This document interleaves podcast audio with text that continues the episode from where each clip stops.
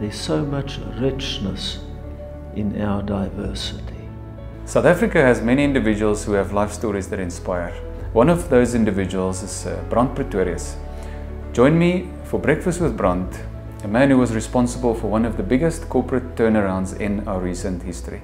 When you were in business, you saw South Africa through the lenses of the top and most influential business community in South Africa. And I pick up in your words that you have incredible hope for this country. I want you to tell us as younger entrepreneurs, what is it that you see in this country that gives you so much hope? Yes, I love my country. I don't like what is happening, but I still love my country. And my hope is faith based because I believe in my heart that God has a plan for this country. I love the people of this country. There's so much richness in our diversity. And I think sometimes we lose perspective and we get overwhelmed by all the negative input.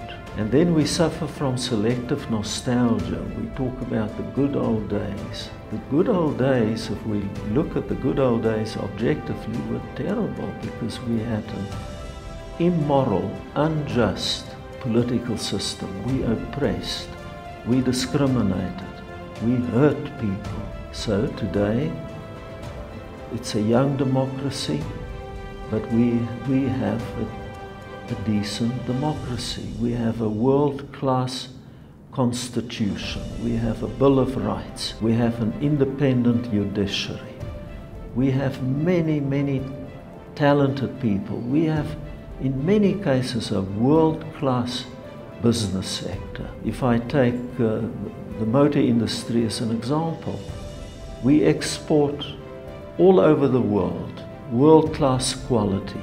This year we will export almost 400,000 vehicles to more than 140 countries. I know that lots of things are wrong, but we need to acknowledge that many things are also right. And uh, we, in my opinion, should join hands with civil society, with government, with labor. We should use our influence, we should use our resources, and many companies are already doing it, to take our country forward.